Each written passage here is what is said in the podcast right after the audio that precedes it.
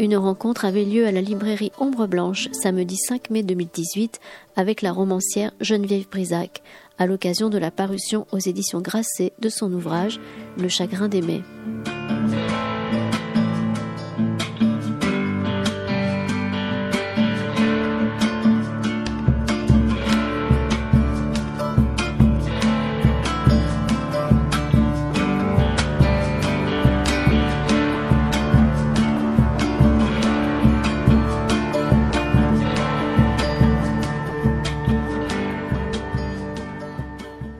À toutes et à tous, bienvenue, très heureux de, vous retrouver, très heureux de, retrouver Geneviève Brisac. Nous étions ici même, je crois, pour euh, son livre Un, an avec, euh, avec mon père, c'était en 2010.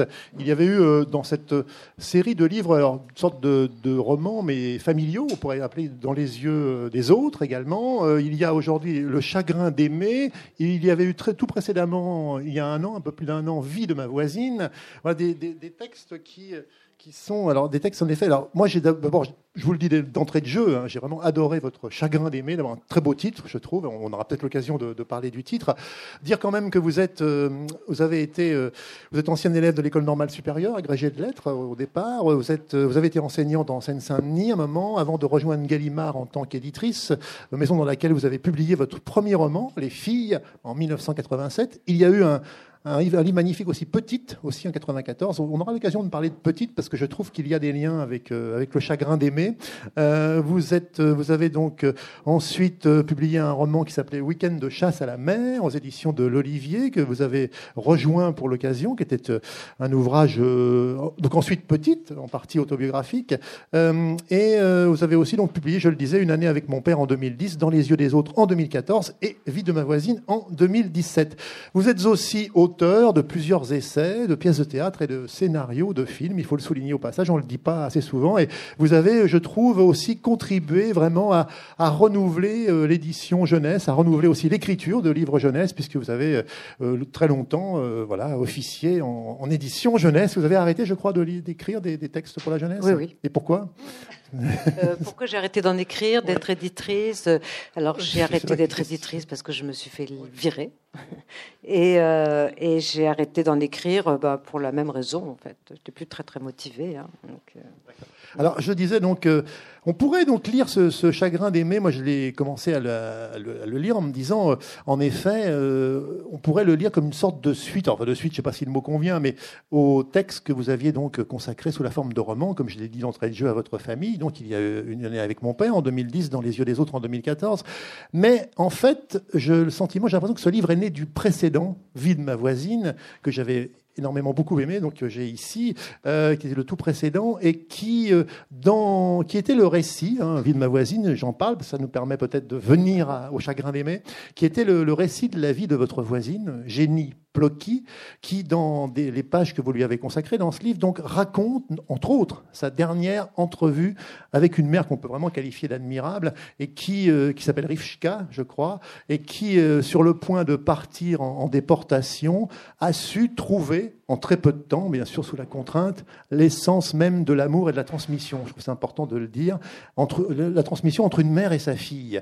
Et, c'est en fait, euh, est-ce que c'est en fait en racontant cette histoire que vous avez donc ressenti un manque et vous avez ressenti le manque et du coup, est-ce que ça vous a donné l'idée, le point de départ de ce chagrin d'aimer? Geneviève Brisac, première question. Mais c'est tout à fait vrai.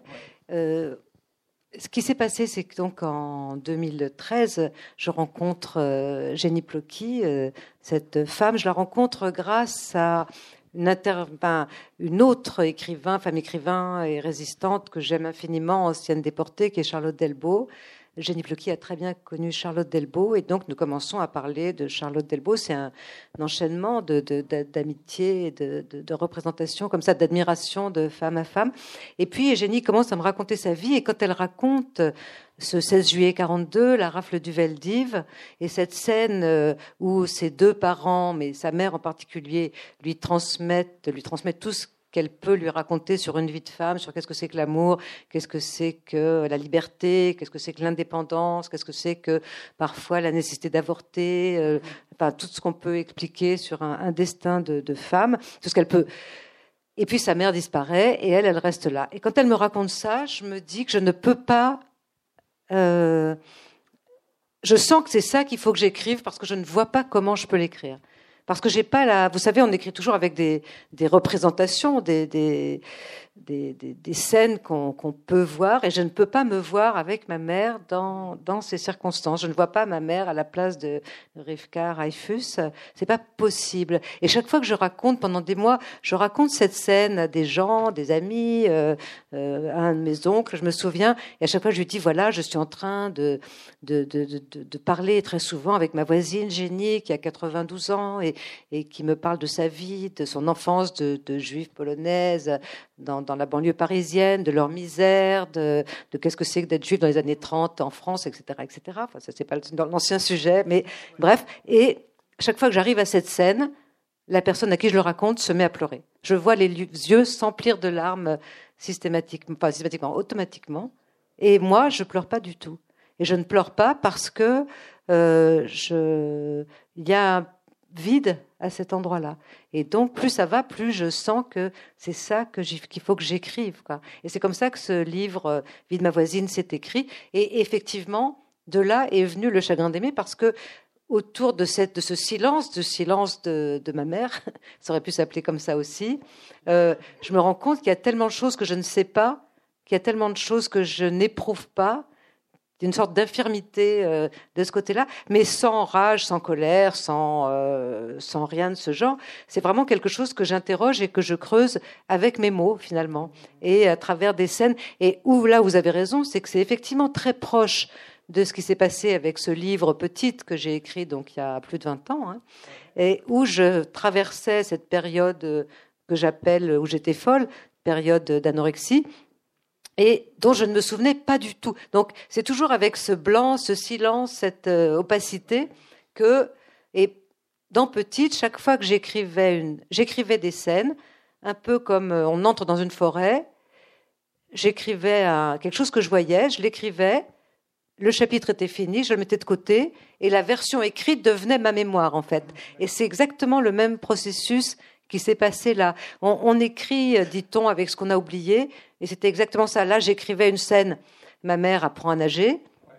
En fait, je me souvenais pas du tout que euh, j'avais vu ma mère apprendre à nager, mais je l'écrivais et du coup, ça devenait ma mémoire. C'est devenu ma mémoire. Ma mémoire de ma mère est dans ce livre, en fait. Est-ce que, pardon, Est-ce que le fait euh, L'importance des noms, de fait de la nommer, vous la nommez euh, Mélini dans, dans, le, dans le livre, alors qu'elle s'appelait en fait à l'origine Jacqueline, euh, ensuite Hélène, hein, si je me souviens bien. Hélène, la Grèce, on a peut-être l'occasion mm. d'en parler, parce que la mythologie grecque, la euh, mythologie antique a beaucoup d'importance dans le livre aussi. Est-ce que le fait de la nommer, d'arriver à la nommer, vous aide finalement à, écrire, à, bah, faire apparaître Oui, nommer, c'est exactement le le processus même de, de, de, de la fiction. Quoi. C'est, je lui donne un nom. En fait, le chapitre, c'est euh, Amour de ma mère. Je ne peux rien dire, je ne peux rien écrire. Alors, je la nomme Mélanie, et là, soudain, euh, ça part. Lire, lire, juste le passage, si vous me hum, permettez. Euh, amour de ma mère, donc j'écris Amour de ma mère. Ensuite, je ferme mon cahier. C'est un chapitre impossible à écrire. Ces mots ne vont pas ensemble. Amour et ma mère. Je la nomme alors Mélanie et soudain, elle est là. C'est une apparition. Un manteau d'astracan, un chignon bas, du vernis rouge. Je la suis du regard, elle semble très occupée et nerveuse. Elle vient négocier les tulipes pour son vase noir. Mélanie tend sa main au clochard qui ouvre la porte de sa voiture adorée. Je connais cette main gantée par cœur. On a déjà là, on voit déjà apparaître des, cette, ce, comment dire, cette, ce côté fascinant qu'elle a, ce côté très, très à l'aise aussi avec les gens. C'est, cet amour qu'elle a pour les clochards, pour les, pour les gens un petit peu en marge. Enfin, je trouve que c'est important dans, dans, sa personnalité. Oui, parce que c'est une exilée oui, ça, on va, on va, y, venir aussi. Oui, ah, puisqu'on parle de l'exil, allons-y, parce que c'est, on ne peut pas ça forcément les choses dans l'ordre, mais alors c'est aussi un livre, il faut quand même le souligner au passage, sur votre mère, mais aussi sur les grands-parents, enfin sur la grand-mère, hein, puisqu'il y a quand même, on remonte une génération, et, il y a donc ce, thème de l'exil, ce thème des réfugiés, ce thème finalement des apatrides, puisque le livre va nous euh, transporter en Arménie, en Grèce, il va nous, promener au bon sens du terme. Et comme cette, cette quête un peu des origines aussi. Absolument. Euh, pendant, j'ai consacré de nombreux livres euh, au versant euh, juif de ma famille, puisque pendant longtemps, je pensais que la déchirure fondamentale dans ma vie venait de euh, ce versant juif, de ces silences sur la Shoah qui, m'avait écrasée euh, petite fille. Et puis derrière ce silence euh, de ma famille paternelle, j'ai découvert qu'il y avait un deuxième silence encore plus opaque finalement, qui était le silence et l'oubli de, euh, de, cet autre côté de cette famille, le silence sur le génocide arménien, dont je n'avais pas la moindre idée, de même que je ne savais pas que la langue maternelle de ma mère était le grec, ce qui est quand même une chose assez, enfin, assez bizarre, c'est quand même assez particulier d'entendre un jour sa mère parler et de dire mais tu parles quoi?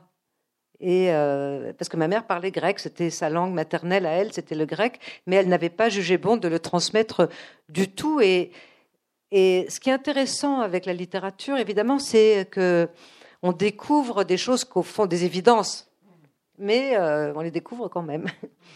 Justement, comment euh, votre mère donc, est décédée il y a 10 ans, mmh. en 2007, dans un accident de, voiture, on peut le dire puisque c'est précisé. Euh, vous arrivez maintenant à vous dire, pour, à vous expliquer pourquoi ce silence, justement, avec, euh, avec le recul du temps? On ne sait jamais, hein, c'est quand même inventé. mais, mais ce que je constate, c'est que ce silence, dans un premier temps, euh, je ne l'ai pas mesuré.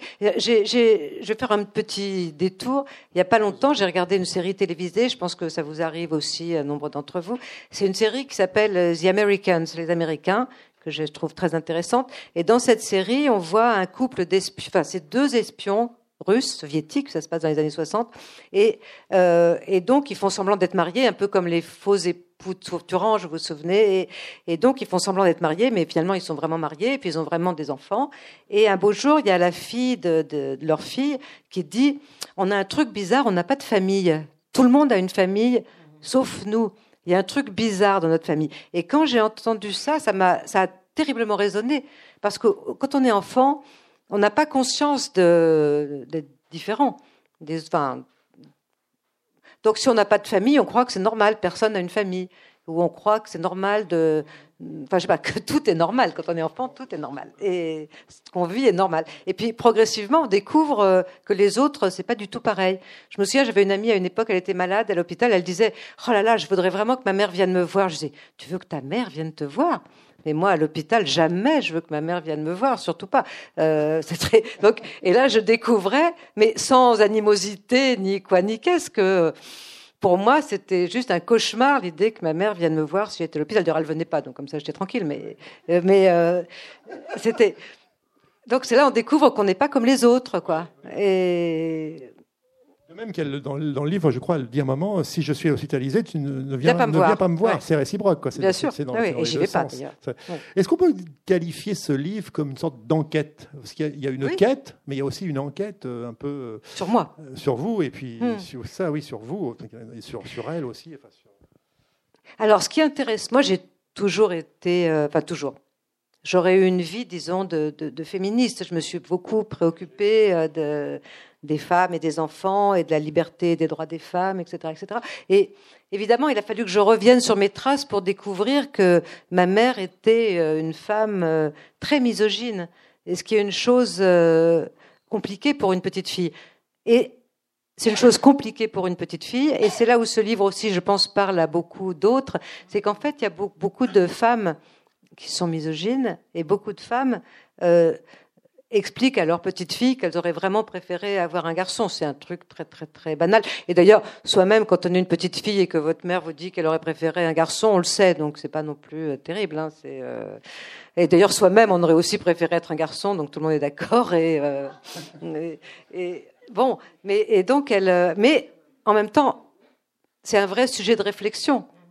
Pourquoi ma mère, qui est une femme, déteste les femmes et les petites filles que je suis? Et aussi les enfants que je suis aussi. Les bébés, les enfants. Et les bébés, c'est ça. Ma, ma, mère détestait vachement de trucs. Mais, euh, et en même temps, comme on me l'a beaucoup dit depuis que le livre est paru, elle est aussi très drôle, très intéressante, très sympathique et, euh, et très très vivante. Elle est juste un peu agressive, quoi, voilà, mais. Euh... Est-ce que justement, ce, dont vous parlez n'est pas partagé par, une, par pas mal de femmes de cette, de cette génération Par plein de femmes de cette génération? Et j'imagine que la sortie du livre a peut-être aussi euh, récolté des réactions. Oui, beaucoup. Des, C'est vrai. Par exemple, peut-être quelques exemples de, oui, de, retour. Bah, par exemple, euh, euh, je me souviens d'une librairie à Grenoble où une jeune femme de 20, 30 ans, 35 ans, peut-être est venue me voir. Elle m'a dit, vous savez, ma mère a à peu près votre âge et elle, et elle a passé, elle a eu une vie très difficile parce que sa mère ressemblait à, à la vôtre. Elle était très dure, euh, très misogyne, euh, très originale et peu aimante en fait. Et donc, euh, elle disait, ma mère a été une femme toute sa vie très très fragile et très euh, dépressive, euh, cyclotimique, sinon bipolaire et tout ça. Et donc, je vais lui offrir votre livre, disait-elle, parce qu'elle va voir qu'elle n'est pas toute seule. Et là, ça rejoint ce que je disais tout à l'heure sur Petite. C'est-à-dire que quand j'ai écrit Petite, j'avais un sentiment aigu que j'allais partager avec des tas de femmes comme moi euh, cette euh, expérience, cette conscience qu'on pouvait avoir une assez grave maladie euh, psychique et puis s'en sortir, vivre, écrire, lire, rigoler et, avoir finalement une assez bonne vie. Et, c'est aussi ça. Ce livre est pas du tout. J'aurais détesté. Longtemps, j'ai pensé que j'écrirais pas de livre sur ma mère. J'avais trop de bonnes histoires à raconter pour le faire et, que ce serait trop facile. Mais surtout, je voulais pas être dans le euh, je voulais pas me mettre dans le cas du livre que je trouve assez antipathique, euh, d'écrire un livre sur quelqu'un qui peut plus rien, euh, euh quelque chose de, pas très élégant. Prends ça puisque tu n'es plus là. Et, donc je voulais pas écrire un livre haineux, et je pense qu'il ne l'est pas du tout d'ailleurs, ou enfin j'espère.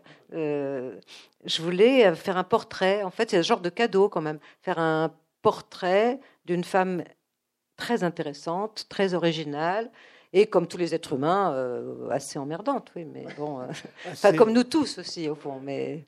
C'est fascinant quand même aussi, parce que, parce que c'est vrai qu'en vous lisant, on se dit, voilà, hormis le fait évidemment qu'elle est parfois agressive, un peu emmerdante, euh, elle a quand même beaucoup de qualités aussi. On sent une admiration hein, pointée aussi euh, par moment chez vous. Non, bien sûr, non, mais je dis ça parce que c'est aussi pour dire voilà, aux lecteurs qui ne l'ont pas encore lu.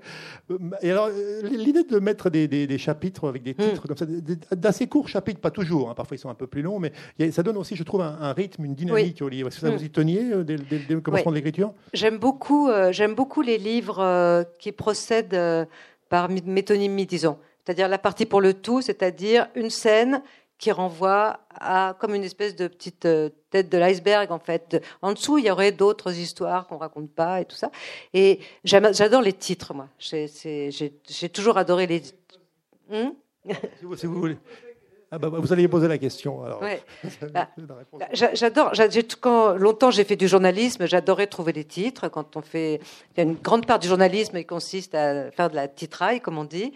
J'ai toujours aimé ça. C'est un, c'est un truc de langage, quoi. Trouver des titres, euh, c'est de la poésie aussi un peu. Et puis j'aime quand j'ai beaucoup lu quand j'étais enfant, etc. Et quand j'étais enfant, J'adorais les livres, euh, vous savez, du 19e siècle, où, l'on voit le héros euh, grimper dans un arbre, euh, se casser la jambe, être avalé par un tigre et finalement s'en sortir.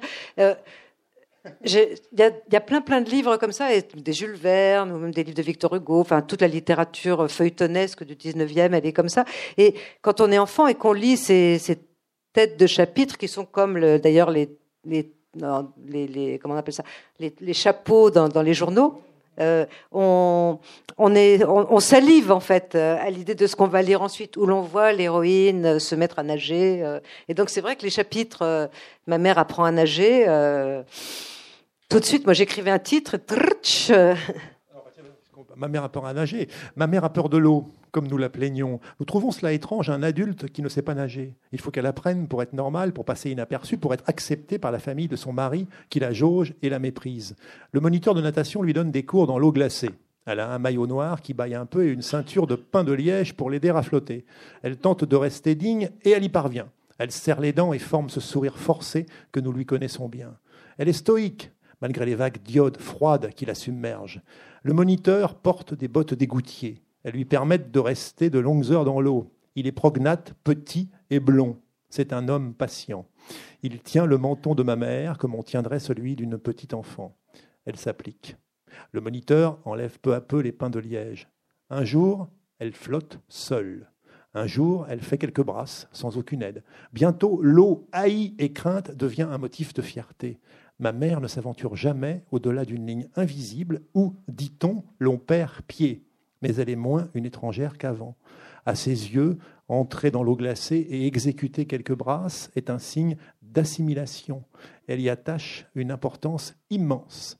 Cependant, nous ne nous baignons pas avec elle ayant un peu honte. Voilà, il, y a, toujours ce mélange chez vous de, voilà, de à la fois de, fascination, d'admiration, de drôlerie. De, de c'est, ce qui caractérise, je trouve, votre, votre écriture. Très très drôle, c'est vrai. non, mais c'est, non, mais c'est vrai, il y a aussi un, humour. Si je parle de ça, c'est que apprendre à nager, c'est aussi alors, c'est aussi un livre un peu sur les rapports familiaux. Enfin, on l'a bien, on l'a, un peu dit, mais le, des rapports familiaux dans, sa dans la famille en Bretagne, euh, famille euh, où elle n'est pas forcément acceptée au début, où c'est compliqué. Voilà, je vous laisse peut-être. Bah, c'est-à-dire que oui, bien sûr, d'autant plus que quand on est enfant, s'il y a un moment où on peut vraiment observer les parents, les grands-parents, euh, etc., la tribu, c'est en vacances dans, pendant l'année, on, ne les a pas sous les yeux de la même manière. Donc c'est vrai que c'est vraiment le moment. Donc ces vacances en Bretagne, c'est un peu un archétype. Hein, les vacances en Bretagne, on pourrait faire, j'imagine, des thèses d'étudiants qui feraient les vacances en Bretagne dans la littérature française au XXe siècle. On pourrait, euh, on pourrait le faire. Je sais pas, enfin bon bref. Et, donc euh, effectivement, ma, mère donc, qui est une étrangère, on va y revenir, euh, apatride, gréco-arménienne, mais elle n'en dit rien qui a honte de sa propre mère, ancienne danseuse, euh, bon, etc. Elle, euh, donc, être acceptée par sa belle famille, c'est un enjeu. Et en même temps, elle-même, elle a beaucoup de mal. À, elle est une, une Amazone, une, elle se voit comme ça, comme une, une orientale, et puis elle, brusquement, dans cette famille bourgeoise, euh, juive assimilée, au fin fond du Finistère, il faut qu'elle qu'elle entre dans le rang, quoi. Et elle devient Madame Michel, ce qui est pour moi l'archétype. Et je me souviens très bien qu'enfant, je trouvais ça trop bizarre que mes tantes et ma mère prennent le prénom de, leur mari. Euh, et, ce qui est une chose, euh, encore aujourd'hui, vous regardez les, les faire-part dans les journaux, vous voyez que Madame Philippe, Madame Paul, Madame euh, Jacques, etc., ont disparu. Et que, c'est un, c'est comme ça, quoi. C'est, et bon, c'est en train de changer, je pense, c'est en train de disparaître, mais c'est quelque chose qui a, c'est vrai que j'ai rencontré très peu de, d'hommes qu'on appelait Monsieur euh, Jacqueline ou Monsieur, enfin, plus rare.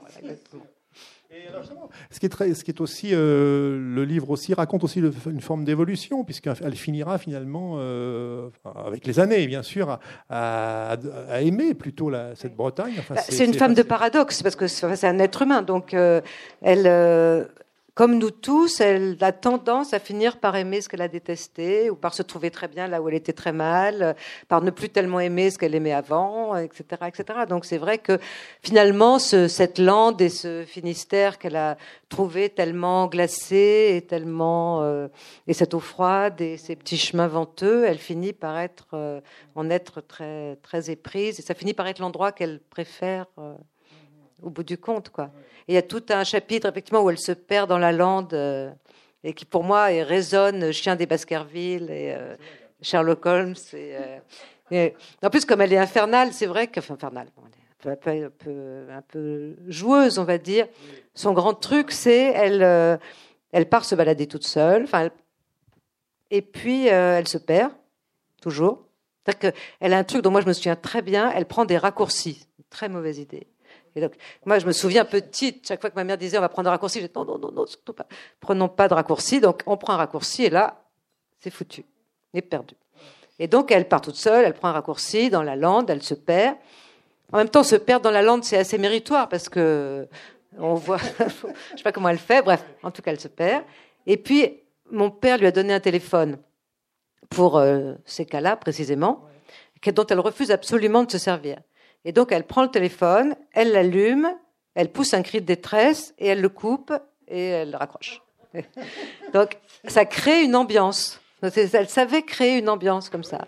Et évidemment, une fois qu'elle a fait ça, alerte, alerte, sirène, euh, il faut, euh, bah, il faut partir à sa recherche. Euh, et effectivement, on ratisse la lande un peu à la Sherlock Holmes, justement, sur des kilomètres, et on finit par la trouver.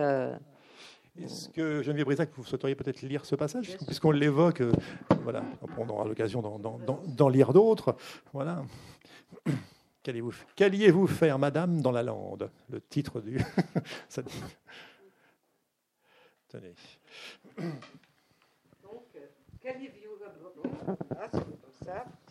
chaque, fois, je remarque que c'est dur à dire ce truc. Qu'alliez-vous faire, madame, dans la lande?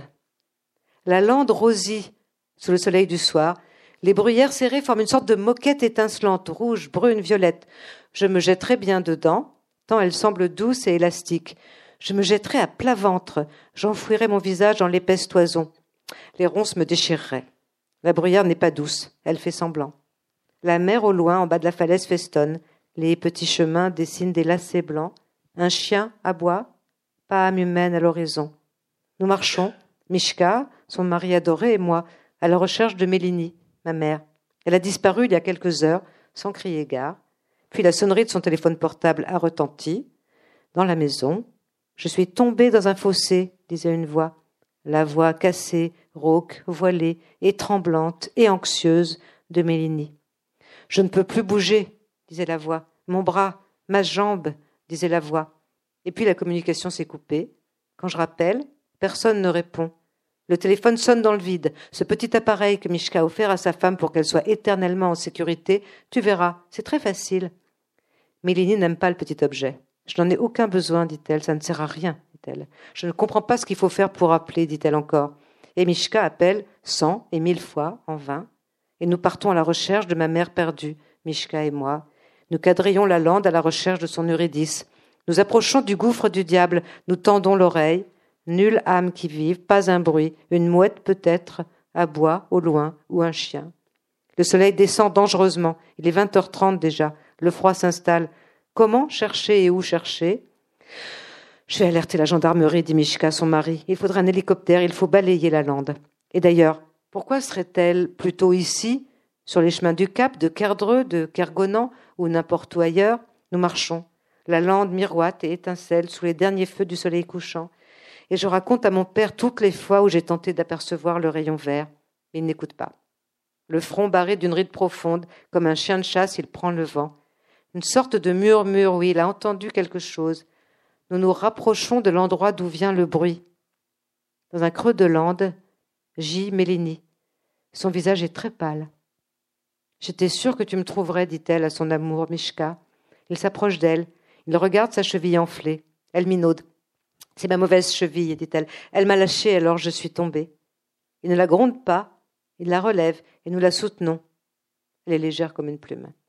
Et ton portable, dit Mishka. Ah, ce truc, je ne sais décidément pas comment ça marche, dit Mélanie en souriant et en se moquant d'elle-même et en se moquant du monde. Tu as raccroché, maman, dit furieuse. Tu nous as inquiétés, nous t'avons cherché pendant des heures. Je savais, dit-elle, que Mishka me trouverait. Il a une âme de sauveur et c'est ainsi que nous nous sommes connus, vois-tu. Cette version de leur rencontre m'a en effet été racontée au moins deux fois. Mélanie était tombée dans une crevasse à la montagne. Un charmant jeune homme l'a entendu et l'a sauvée. C'était une personne qui éprouvait le besoin d'être sauvée et protégée pour toujours. Et c'était un homme qui éprouvait le besoin de sauver et de protéger, mais pas forcément toujours et pas toujours les mêmes personnes. Quelques mois plus tard, ils se sont mariés. Qu'alliez-vous faire dans la lande, madame? Recommencer ma vie, dit-elle, recommencer nos retrouvailles, car Mélanie ne croit en rien sinon en l'éternel retour. Je suis au fond d'un fossé, je crie, et je suis entendu. Et un jeune homme très beau, avec de tendres yeux noisettes et une oreille plus petite que l'autre, s'approche, descend dans la crevasse et me remonte, et me sauve la vie. Et moi là-dedans? Toi? Rien. Tu n'as rien à voir avec tout cela, qui s'appelle l'amour. Rien. Merci beaucoup. Alors là, il y a des, thèmes importants. Enfin, la légende, la manière dont elle raconte les choses. Et puis il y a aussi le thème finalement du rêve aussi. C'est, finalement une femme un peu qui, qui, rêve un peu sa vie, enfin qui aimerait en tout cas. La, oui. Voilà, et qui la difficulté, elle est là. C'est que parfois on se heurte à la réalité des choses. En partie, oui. en partie, que la nuit tombe dans la lande, il vaut mieux. Euh, ben, oui, oui, c'est vrai. C'est là-dessus que, au début, je disais, mais comment je peux écrire la vie de quelqu'un qui a passé son temps à la fuir, à s'échapper, à, construire une liberté? Bah, En fait, ce qu'il y a aussi d'intéressant, c'est que c'est quelque chose que beaucoup de femmes font ou ont fait et peut-être feront. C'est-à-dire puisque la vie quotidienne est comme elle est, puisqu'on ne peut pas réaliser de merveilleux projets, puisqu'on ne peut pas conquérir le monde, puisqu'il euh, y a toujours des barrages et des obstacles, eh bien, euh, oui, euh, évadons-nous dans, dans la rêverie, dans, dans les livres, dans, dans les livres. Et en tout cas, c'est le cas de, de ce personnage, Jacqueline, Hélène, Mélanie. Elle s'est très tôt évadée dans les livres parce que, parce que la vie était très vite décevante et et barbante et qu'elle détestait le quotidien et, euh, et qu'elle et elle avait même réussi d'une certaine façon à l'évacuer totalement. Euh, je ne sais plus quel critique a dit c'est un livre d'où le tout quotidien est évacué et c'est très juste. Il y a pas de quotidien parce que pour ma mère il fallait virer le quotidien. Il fallait qu'il n'y en ait pas. Il fallait qu'elle avait jamais d'argent. Euh, c'est vachement important, c'est un rapport, l'argent et piquer des trucs, c'est pas ça. Voilà. Donc elle, euh, et d'ailleurs c'était même un, bah, pour moi très rapidement, donc elle avait pas d'argent, donc elle payait pas. Mais si vous payez jamais rien, vous êtes déjà dans une sorte de, de monde parallèle. Elle, donc elle ne payait rien, elle se débrouillait pour qu'il n'y ait rien à payer nulle part. Il y avait son mari qui payait ou n'importe qui d'autre. Euh, enfin, c'est pas important, mais elle, et alors son système que j'ai compris finalement, c'était pas d'argent sur soi, pas de chéquier, pas de carte bleue. Ah bah, vous payez pas, c'est tout. Euh, après, elle avait inventé un autre truc que je trouve très drôle, mais c'est une scène, un truc que j'ai pas raconté dans le livre, et pourtant c'était assez marrant, parce que ça va tout à fait dans, ce, dans cette idée. Elle est devenue euh, réalisatrice après avoir, elle a fait des, elle a écrit des feuilletons, donc elle vivait dans ses feuilletons, puisque toute la journée elle écrivait les feuilletons, donc c'est là qu'elle était, c'est là qu'elle vivait. Et puis après les feuilletons, elle a commencé à devenir réalisatrice euh, pour la télé et elle a eu une carte de réalisateur. Et ça, elle adorait sa carte de réalisateur. C'est vraiment son objet, le, enfin, avec le briquet, la clope, et il y avait la carte de réalisateur. Parce que la carte de réalisateur permettait d'aller partout, gratuitement. Alors qu'elle disait, alors, et moi, j'ai des souvenirs, c'était horrible pour les enfants. Les enfants détestent ça. Les, enfin, les enfants détestent les arnaques et les euh, et quand les parents font des les, parents resquis et tout ça, c'est épouvantable. Se font remarquer, c'est horrible. Bon. Et alors, ma mère, elle avait un système que je trouvais vraiment très très drôle. Et je regrette tellement, je vais peut-être rajouter un petit, un petit chapitre dans la réédition. Elle, euh, elle, où qu'elle aille, elle disait qu'elle était en repérage. Donc, elle, donc, euh, elle nous emmenait euh, n'importe où, elle disait repérage. Et, euh, documentation, alors documentation, repérage. Donc elle serait venue ici à Ombre Blanche. Elle a dit je dois prendre quelques livres parce que c'est pour ma documentation. Vous enverrez à envoyer à l'ORTF. Et puis après elle, nous emmenait au je sais pas au parc de Thoiry, disons un truc de genre là, ou au zoo. Elle disait repérage pour un documentaire qui aura lieu plus tard.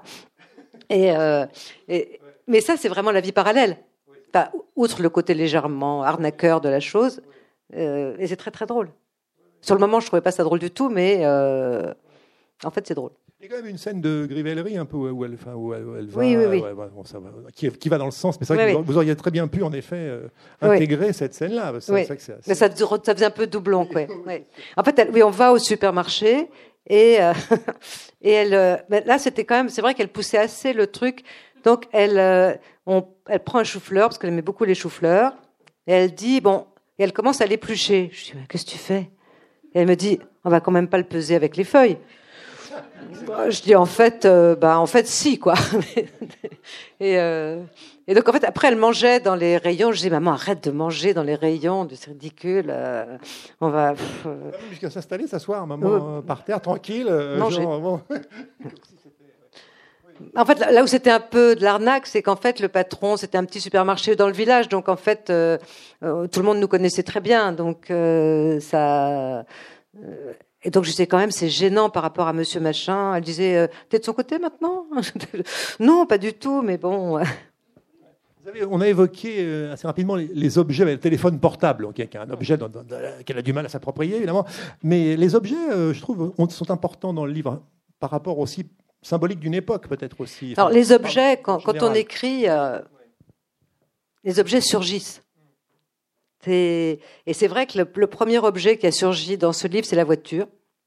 Euh, la, voiture aussi est un symbole. il y a la voiture, les cigarettes, la machine à écrire, le briquet.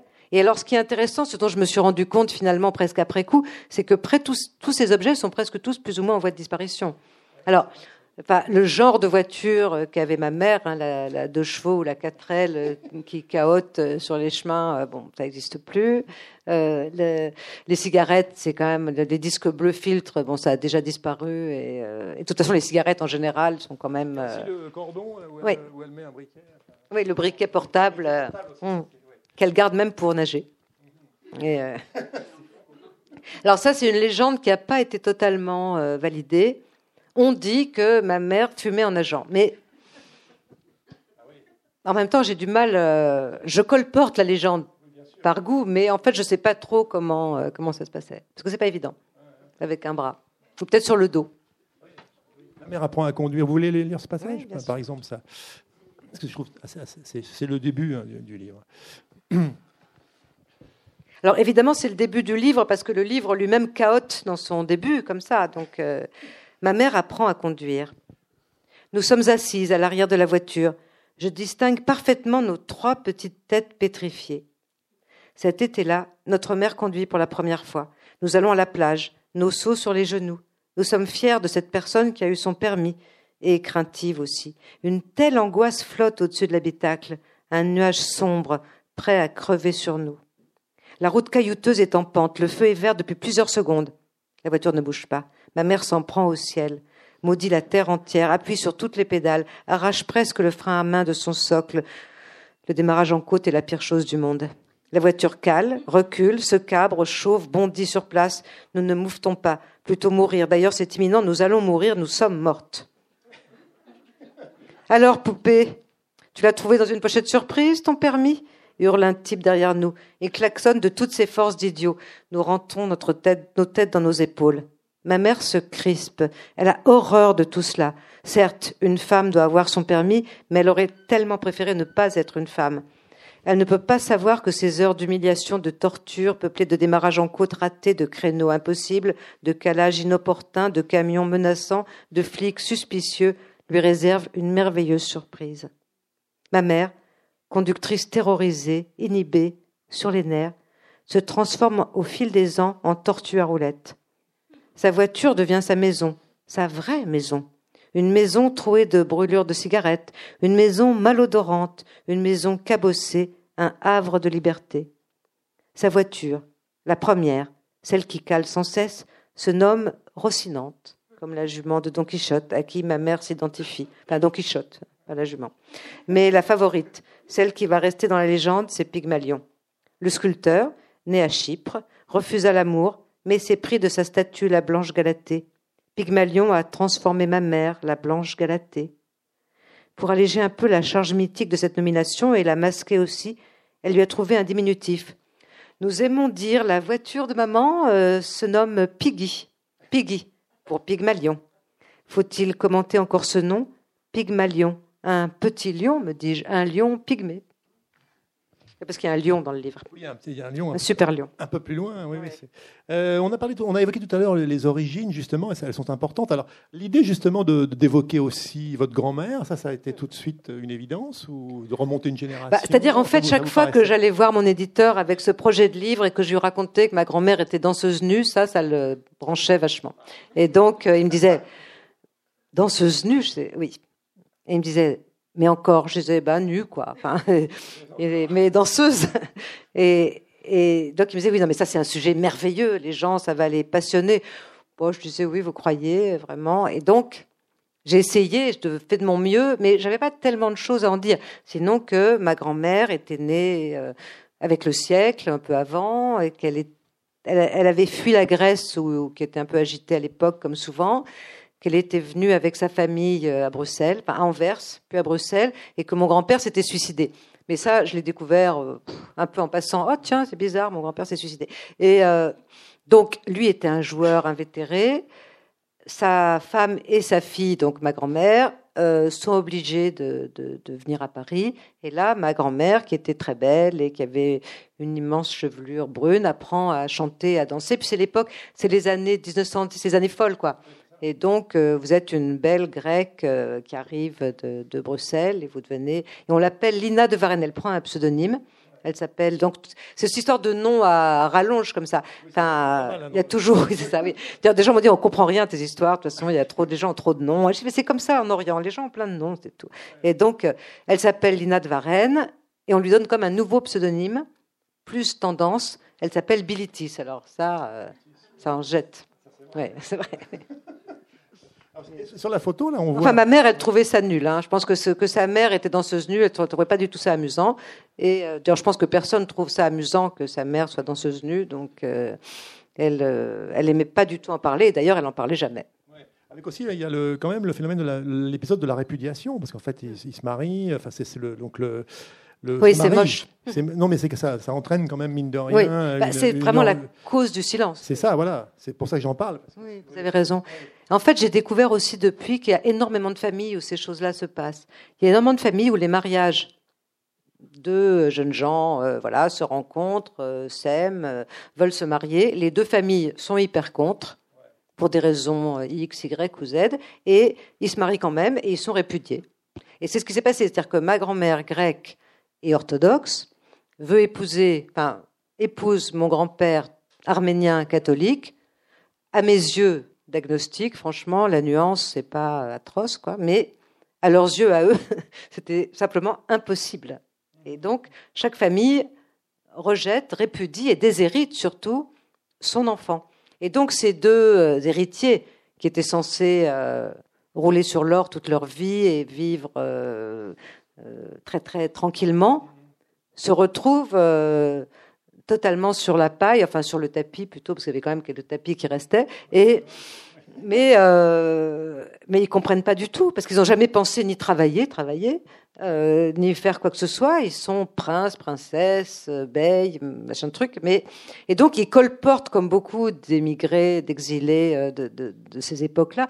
Ils colportent toutes sortes de légendes sur leur leur magnificence passée qui laisse froid euh, les gens des alentours, parce qu'en fait, ils sont surtout fauchés. Quoi. Vous avez mené un. On voit sur la, sur la couverture là, une photo, justement. C'est donc euh, un côté Louise Brooks, un peu. Oui, oui, oui, oui, exactement. Ah, donc c'est mm. la grand-mère, le, son mari, et donc votre. On dirait un peu. Oui. Allez-y, allez-y. Non, en fait, quand j'ai trouvé cette photo, je trouvais que elle, elle fait très Louise Brooks, lui ressemble à Charlie Chaplin, et ensemble, ils ressemblent plutôt au couple Fitzgerald, en fait. Ils ont un petit côté années 20 comme ça. Et ma mère, le bébé, euh, a surtout l'air un peu grognon. Oui, un petit peu déterminé quand même, un petit peu. Ouais, c'est, bah, ouais, mais je pense qu'il là aussi, il s'occupait pas énormément d'elle, quoi. oui, je, vous en parlez dans le livre, cette photo, c'est cette photo, j'imagine que vous citez. Je retrouve une petite photo de ces années. Ils posent devant un paysage tourmenté. Cela renforce leur allure d'émigrés des Carpates. Lui, cambré, rêveur, ressemble à Charlie Chaplin. Evangelina, on dirait Louise Brooks. Leur fille, ma mère, regarde l'objectif avec une certaine hostilité.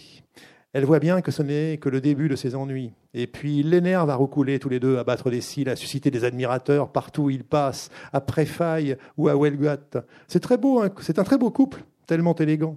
Et elle alors, Jacqueline est une petite fille adorée, mais jalouse, cela se voit. Comment pourrait-elle attirer sur elle cette lumière qui inonde ses parents? La lumière surgit d'un livre. Alors, c'est vrai qu'il y, a, vous avez cité, vous avez évoqué, Geneviève Brisac, le fait qu'en effet, elle, est, a écrit, à un moment donné, elle achète une machine à écrire, un Remington, aussi un objet euh, fétiche qu'on ne trouve plus maintenant. Elle commence à s'en servir. Au début, c'est pas évident, puis finalement, elle écrit donc des textes. Après, vous avez expliqué qu'elle a donc écrit des, feuilletons. feuilletons. Alors, il y a ce rapport aussi, à ce, goût chez elle aussi de raconter des histoires, mais. Les légendes, oui. oui. Pour elle, comme la réalité, on a dit aucun intérêt. La réalité, c'est nul. C'est un peu vrai en même temps. Bon, mais enfin bon. et donc elle, c'est les contes et légendes, la mythologie, et ça vient effectivement d'une histoire qui est assez longuement racontée dans le livre, d'un livre qu'on lui a donné quand elle avait 12 ans et qui l'a quand même sauvée d'une certaine détresse. Et comme elle s'appelait Jacqueline Hélène, les contes et légendes de la Grèce euh, euh, racontent la légende d'Hélène, et donc elle s'identifie. Euh, à la belle Hélène, quoi, tout simplement. Justement, la mythologie est importante, on en parlait tout à l'heure. Qu'est-ce que ça incarne pour elle, la mythologie? C'est avec souvent. Bah, c'est ses vrais ancêtres, quoi. C'est sa vraie histoire, finalement. C'est nous, moi, j'ai été élevée, j'avais pas de famille, mais il y avait Athéna, Artémis, euh, euh, ils étaient tous là. Hein. Avec aussi, c'est important quand même. Et puis le, ce crétin de Paris. Ah Alors ça, Donc c'était vraiment très drôle parce que, alors nous, toutes petites, on nous a bien appris que Hector était très sympa. Achille, pas terrible. Euh, mais le pire, c'est Paris. Alors Paris, et, et, donc j'ai écrit ce chapitre sur ce bellâtre de Paris, quand même, qui d'abord euh, fiche une pagaille noire. Euh, enfin, c'est pas qu'il fiche une pagaille noire, il déclenche la guerre carrément avec ses idées stupides. Et, donc, et Paris, c'était censé être très beau, etc. Et nous, on le trouvait, on le détestait. On était sûr qu'en fait, il était moche. Et euh, et, quand et, j'ai rencontré des journalistes là depuis que le livre est paru qui m'ont dit mais nous aussi quand on était petits on détestait Paris. Donc je pense qu'il y a un bon club à faire des gens qui détestent Paris, qui, qui est un sale bonhomme qui n'a aucun intérêt. Hélène n'a pas non plus beaucoup d'intérêt d'ailleurs. Donc c'est agaçant de penser que ces deux-là ont, ont, provoqué la mort de, de, de, de, dizaines de milliers de Troyens très sympas euh, à cause de leurs bêtises. Mais bon, ça a eu lieu et maintenant, que faire? Avec souvent moi, j'y vais ça. D'ailleurs, vous avez vu, je le vis encore de manière très. Euh, j'y suis. Aussi, ce qui est important, j'ai remarqué que souvent, quand il y a des, des, personnages, des personnages comme de la mythologie, c'est de choisir parfois le perdant. Enfin, c'est de, Toujours. De... Par principe. Alors, par principe. C'était ça, c'est vraiment la chose que, que, que, que transmettait ma mère. C'était faut être du côté des losers. C'est ça qui est élégant. Et d'ailleurs, en littérature, c'est assez valable. Il y a même dans les, Japonais ont beaucoup euh, développé. Il y a un très beau livre qui s'appelle La noblesse de l'échec. Et en, ma mère, son personnage fétiche, c'était Cyrano. C'était Don Quichotte, Cyrano. Enfin, c'était plutôt des personnages masculins, comme vous le noterez. Mais donc, on était Don Quichotte, Cyrano, euh, Hector. Bon, Hector, c'est pas un, c'est un rôle assez court en plus. Et, euh, en plus, il fallait être traîné, mort par les pieds. C'est très désagréable. Mais il fallait endosser ce. Par exemple, quand il y avait des matchs de foot, quand j'étais petite, on était obligé d'être contre la France. Ce qui est. Ouais, alors ça, c'est assez intéressant et éclairant parce que ça ne rend pas la vie à l'école très pratique. Donc, heureusement, c'est quand même dans une classe de filles, donc tout le monde s'en fiche un peu, mais nous, on devait arriver et dire moi, je suis pour, je sais pas qui, de toute façon, je me fichais du foot, mais euh, parce que ma mère disait c'est trop le chauvinisme, c'est horrible, donc il faut être contre les autres. Et ça, ça a des tas de conséquences. Euh, enfin, ça, ça, forme une tournure d'esprit qui n'est pas, malheureusement, j'ai toujours, je reconnaître, et qui suscite énormément de complications. De quand vous essayez systématiquement de voir quel est le contre-pied, le contraire de ce que tout le monde pense, et que c'est ça qu'il faut adopter comme point de vue, ça rend la vie quotidienne épuisante, quoi c'est peut-être plus enrichissant quand même, non C'est peut-être plus. Parfois, c'est pas enrichissant. Parfois, c'est très appauvrissant. Oui, oui, non, c'est sûr. Mais, euh, alors, en même temps, c'est aussi, vous l'avez dit, en littérature, euh, choisir les perdants, c'est intéressant du point de vue euh, littéraire, justement, enfin poétique au sens sur la poésie en général. Bien sûr, recherche. On est pour.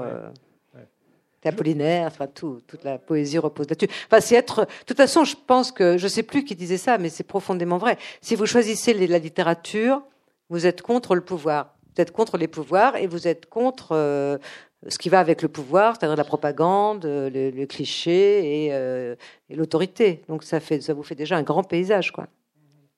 Est-ce que je me demandais, euh, Jeanne Brisac, quand vous écrivez comme ça, ces, courts textes, hein, pour certains sont un peu plus longs, mais est-ce que vous vous corrigez beaucoup? Est-ce qu'il y a ce travail sur le rythme, sur la langue, sur la musicalité aussi de la phrase? On a entendu justement des lectures. J'ai une très bonne musique spontanée, mais c'est vrai qu'en plus, oui, je travaille quand même. Oui. Bien que vous travaillez, mais est-ce que vous corrigez beaucoup? Vous y reprenez? Ou ça vous vient comme ça d'un seul bloc, euh, sans retouche ça, dépend, franchement, ça dépend. Et vous savez, il y a beaucoup de gens qui ont dit qu'il faut se mettre à sa table et attendre que, ça vienne. Mais c'est vrai que beaucoup de ces chapitres-là me sont venus assez. Euh, ils étaient là depuis très longtemps, je crois aussi. J'ai longtemps pensé que les livres étaient préécrits et qu'il euh, fallait euh, les, les, attraper finalement et, et, les faire passer dans. Et il y a quelque chose comme ça, c'est un peu c'est des processus inconscients. Donc quand on se met à écrire, et après tout j'écris depuis très longtemps, donc c'est un peu comme les peintres euh, quand vous mettez au, euh, au chevalet, ça peut venir. on ne sait pas d'où ça vient en fait vraiment. Euh, dans les choix justement de ces scènes, vous disiez tout à l'heure, il y a une scène qui s'est réellement passée que j'ai pas mis dans le livre, donc j'imagine qu'il y en a qui, sont, qui se sont réellement passées, d'autres peut-être pas, que vous avez euh, inventé. C'est tant mieux, et on n'a pas besoin de le savoir, puisqu'on en parlait juste avant justement la rencontre. Euh, mais il y a quand même, il y a quand même une scène, peut-être que je vais peut-être vous demander de, lire, qui, me paraît vraiment être assez centrale dans le livre. C'est celle de l'essayage du maillot de bain par votre mère. Vous dites souvent, du reste, que vous avez beaucoup contribué à son habillement. Enfin, oui, c'est vrai. C'est vrai que ça a été c'est un thème qui court dans le livre. Hein. Il y a les machines à écrire, les voitures, les briquets, les, les, machines, etc. Et puis il y a les habits. Mais je pense qu'écrire un livre, c'est un peu comme euh, tisser une toile aussi. Enfin, il y a quelque chose, il y a un grand rapport entre l'écriture et le tissage. Et, donc, euh, oui, euh, je commence à 11-12 ans, effectivement. Il y a une première scène où j'essaye d'habiller ma mère et j'essaye de lui acheter un, un twin set à l'époque, on appelait ça. Et donc, je. Ça, vous, vous, rappelle rien, le Twin Set, vous êtes beaucoup trop jeune. Non, je ne suis pas si jeune que ça, mais bon, c'est. Donc, d'autres personnes se souviennent des Twin Set. Donc, le Twin Set était une, une pièce de vêtements double composée d'un pull à col rond et à manches courtes en lainage. Voilà. Par-dessus lequel on enfilait un cardigan en lainage de la même couleur à boutons un cardigan et en général des boutons. Et donc, euh, ça, c'est un twin set. Et le mot était vachement bien. twin set. Et, donc, euh, donc, je dis à ma mère, je vais t'acheter un twin. Parce qu'elle elle faisait une dépression, en fait. Je ne le savais pas, mais rétrospectivement, je comprends bien qu'elle était au fin fond d'une profonde dépression. Souvent, quand les gens sont déprimés, ils ont un peu mal à s'habiller. Hein. Euh, et donc, je me dis, je vais habiller ma mère, elle va se sentir mieux et on va repartir euh, à l'assaut des pistes. Et, et donc, je, me, je veux lui acheter ce twin set, mais en fait, euh, elle s'en fiche, quoi. C'est très dur d'habiller les gens malgré eux. Je l'ai expérimenté souvent. C'est très difficile. Et donc il y a ce deuxième euh, épisode dans livre, c'est Ma mère en maillot de bain, que je vais vous laisser donc lire. Tenez. Alors évidemment, vous avez bien compris que Ma mère en maillot de bain fait référence à cette série de slogans euh, qui faisait fureur à une époque. Hein. Alors, ma mère en maillot de bain. Cette histoire, je peux la raconter à des gens de tous les âges, en particulier des enfants. C'est vrai que ma mère en maillot de bain, ça leur parle tout de suite. Tu ne veux pas que je t'achète un maillot de bain, dis-je, ton vieux maillot noir et troué aux fesses et dix fois trop grand. Tu es tellement vexante, note Mélanie, mais pourquoi pas? Que vous avez compris qu'elle était assez avare par ailleurs. Il fait chaud, nous marchons dans les rues. Nous entrons dans une boutique aux murs dorés, aux allées quadrillées par des tringles remplies de cintres où flottent, comme plaqués sur des corps invisibles, des milliers de maillots fluorescents. Mélanie a un sourire de gremlin. Elle écrase sa gauloise sur le capot d'une voiture avant d'entrer dans la caverne magique. Nous avançons dans la grotte et Mélanie commence à enfiler les tenues de sirène. Les vendeuses s'affairent autour d'elle en battant des mains et s'émerveillant, comme elles font. Mais Mélanie ne s'en laisse pas compter. Elle n'a jamais été dupe des marchandes du temple. Tout ce qu'elles veulent, c'est te refiler leur cam, dit-elle. Elles sont prêtes à tout, aux flatteries les plus inacceptables, aux compliments les plus grotesques, aux chantages les plus éhontés, la passion de vendre. Moi, je n'ai jamais eu la passion d'acheter, dit ma mère. Nous ne sommes pas faites pour nous entendre. Essaye quand même, dis-je, et j'attends, sans trop y croire. Mais la voici qui s'avance dans l'allée ombreuse, entre deux rangées de maillots, voltigeant sous l'effet de la climatisation. Elle est emballée comme un pot de miel dans une sorte de coque jaune qui lui donne bien entendu l'air d'un poussin diabolique. Le haut de ses cuisses flotte dans les vastes ouvertures du maillot, et ses bras maigres ressemblent à des ailes de moulin tournicotant hors du bustier massif. Sublime, dit la vendeuse, passant ses ongles. Hein vernis de noir dans ses cheveux rouges de fausse Mylène Farmer. Ses petits seins aux bouts et pointus sautillent hors de son t-shirt doré. Maman les observe avec une indulgence inhabituelle. Vous avez l'air d'une adolescente avec vos cheveux en pétard assortis au maillot, dit la vendeuse en minaudant à fond. Et elle cogne le sol de son sabot à semelle rouge compensée comme une girafe psychédélique. La banane jaunie et la nicotine de Mélanie rebique sur son front. Ses cheveux drus ondulent de plaisir d'une belle manière verticale, très tonique, très motarde. Elle sourit, contente de son effet. Je ne me vois pas bien, dit-elle avec un petit frisli à la joue. Et elle franchit les portes coulissantes, elle se retrouve dans la rue, sous le soleil, les mains sur les hanches, les pieds dans ses chaussettes à doigts. Nous la suivons. Elle prend des pauses devant la vitrine. Elle est vraiment très contente. Les passants se retournent. Certains rient franchement. C'est offensant. Je t'en prie, dis j'en ai en ville, pas à la plage. Mélanie m'ignore. Elle s'adresse à la vendeuse. Mon lapin, vous ne trouvez pas qu'il est un peu trop décolleté? À mon âge, euh, c'est ridicule, non, de montrer la naissance des seins. Ce n'est pas comme vous. Avec votre adorable poitrine, vous pourriez parfaitement vous balader torse nu. Oh, madame, dit la vendeuse ravie, vous êtes vraiment trop gentille. Et le maillot vous va à merveille, il a l'air fait pour vous. Le jaune, l'orange, le bleu, ça vous donne un air joyeux. Mélinie s'éloigne. Elle est déjà dans la rue. Elle vogue vers le boulevard, elle jubile, elle sort une cigarette. Elle arrête un passant.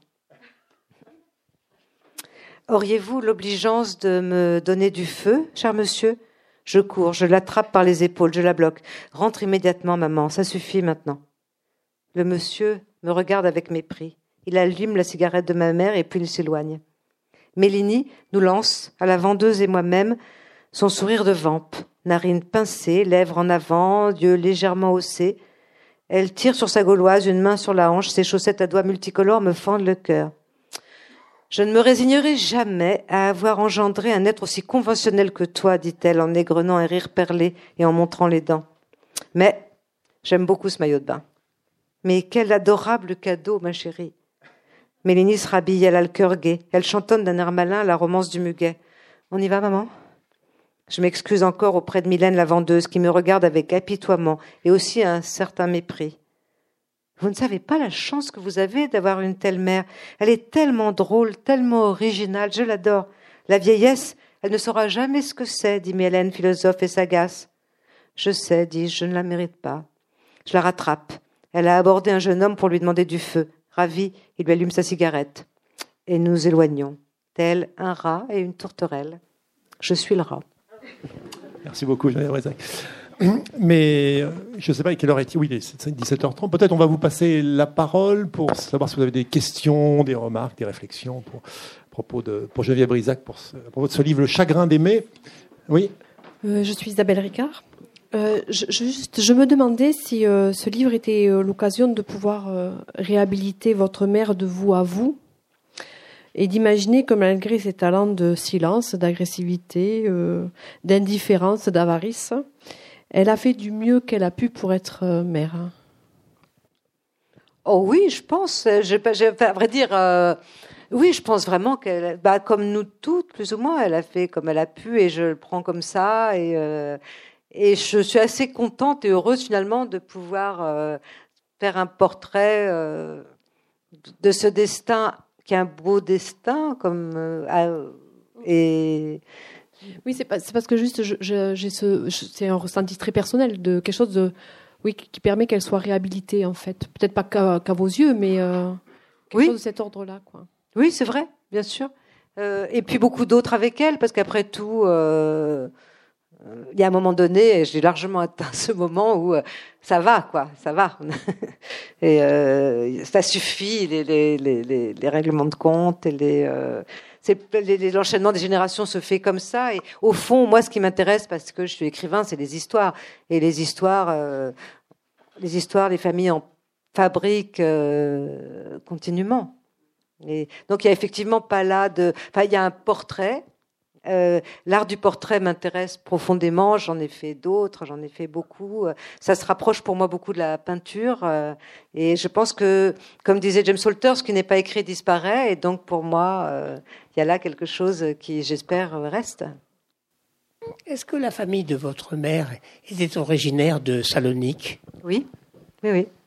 Enfin, une partie, oui. Non, non, mais je veux dire l'habitude de connaître des personnes d'autres origines, euh, arméniennes, juives. C'est vrai, bien sûr. Hmm. Bien sûr. Et d'ailleurs, des personnes qui, à vrai dire, euh, des Arméniens, des Grecs, des, effectivement, euh, toutes sortes de personnes qui, au fond, sont pas si différentes que ça. il y avait aussi beaucoup de Russes, de, des Georgiens, ou, Et tout ça faisait euh, d'excellents Français, en fait, comme on dit toujours au bout du compte. Et je crois que c'est dire aussi ça qui, moi, m'a amené dans toute mon histoire euh, à me sentir toujours très proche de, tous les réfugiés ou exilés, euh, parce qu'il y avait ça de tous les côtés dans ma famille, des gens qui avaient traversé les continents, qui étaient partis d'ici pour arriver là, d'Espagne de, en 1492 pour se retrouver en, Hongrie, ou de, Salonique pour se retrouver à Anvers, ou, enfin, etc., comme beaucoup, beaucoup d'entre nous, en fait.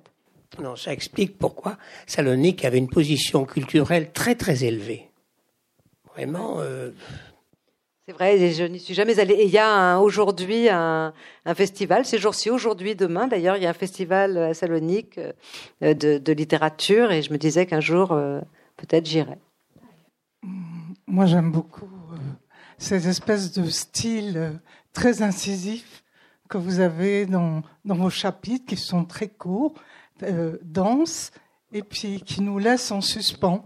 C'est-à-dire, quelque part, euh, on imagine la suite, mais ils sont très concis aussi, et donc euh, ils, laissent, ils laissent beaucoup d'espace pour, pour le lecteur ou la lectrice. À plusieurs reprises, vous, vous dites j'avais pas de famille, euh, et vous dites silence, et, et vous dites, euh, voilà. Euh, et alors, les livres que vous écrivez, vous construisez votre famille ainsi.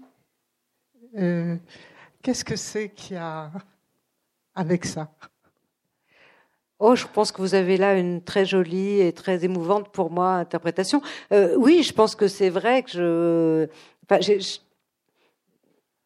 j'ai été une petite fille assez euh, malheureuse quand même. Euh, on va pas, enfin, somme toute, je me suis construite et ma mère aussi, d'une certaine façon, s'est construite avec des livres. Ça a été sauvé par des livres. Moi-même, j'ai été construite et sauvée par des livres, par la lecture.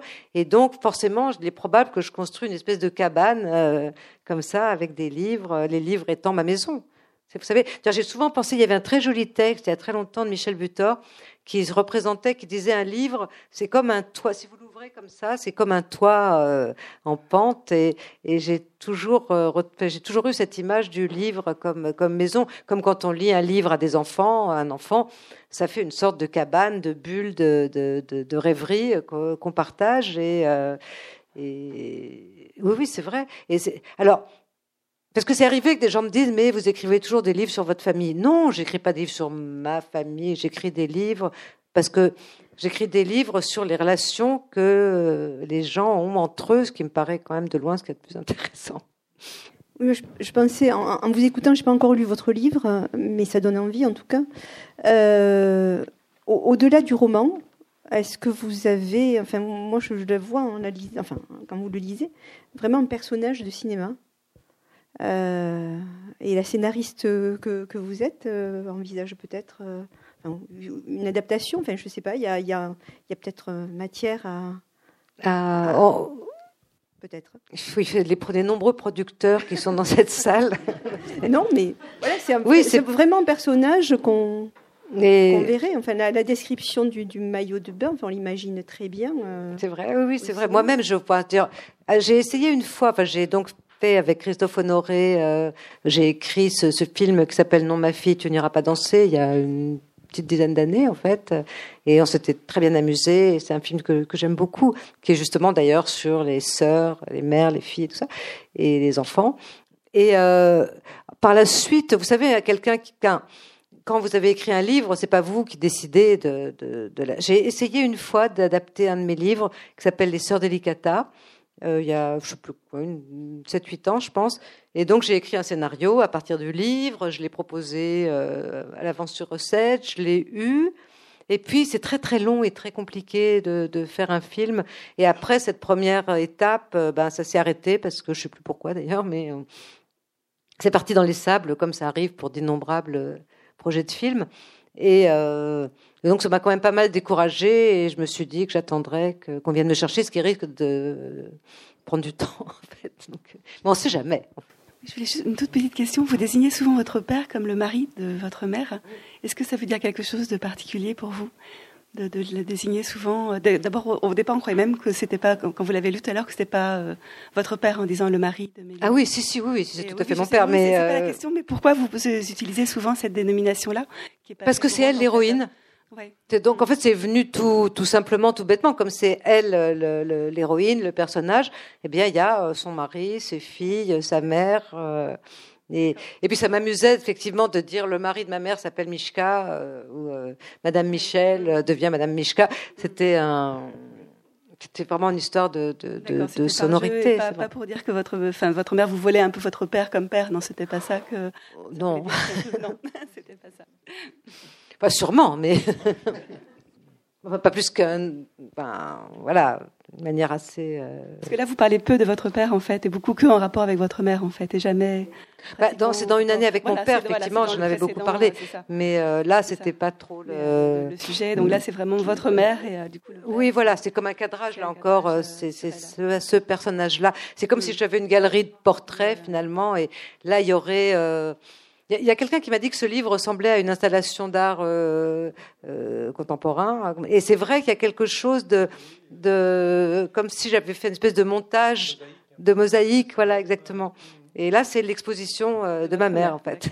Et donc, il y a quelques années, j'avais fait l'exposition de mon père avec toutes ces scènes que à l'époque je décrivais comme une fresque murale euh, dans une église vénitienne, vous savez, comme le, la ville de Sainte-Ursule. Enfin, J'ai toujours adoré les panneaux euh, avec chaque scène. Bah écoutez, je sais pas, on en reste là pour les questions. Je vais vous inviter bien sûr à poursuivre la conversation avec Geneviève Brisac, qui va donc dédicacer son livre Le Chagrin d'aimer. Vous je vous invite aussi à découvrir Vie de ma voisine, le précédent, si ce n'est pas encore fait. Donc le dernier, je l'ai beaucoup aimé, vous l'auriez compris. Merci beaucoup Geneviève Brisac. Merci moi, à vous et donc bonne suite de, de séances. De journée. Bonne journée. voilà. Merci. Avez pu écouter une rencontre avec la romancière Geneviève Brisac autour de son livre Le chagrin d'aimer, édité chez Grasset, lors de sa venue à la librairie Ombre Blanche le 5 mai 2018. Depuis son premier roman, paru chez Gallimard en 1987, Les filles, Geneviève Brisac a fait paraître de nombreux romans, parmi lesquels Une année avec mon père, Week-end de chasse à la mer, prix féminin en 1996, Dans les yeux des autres, Vie de ma voisine. Elle est également l'auteur de plusieurs essais, pièces de théâtre et scénarios de films.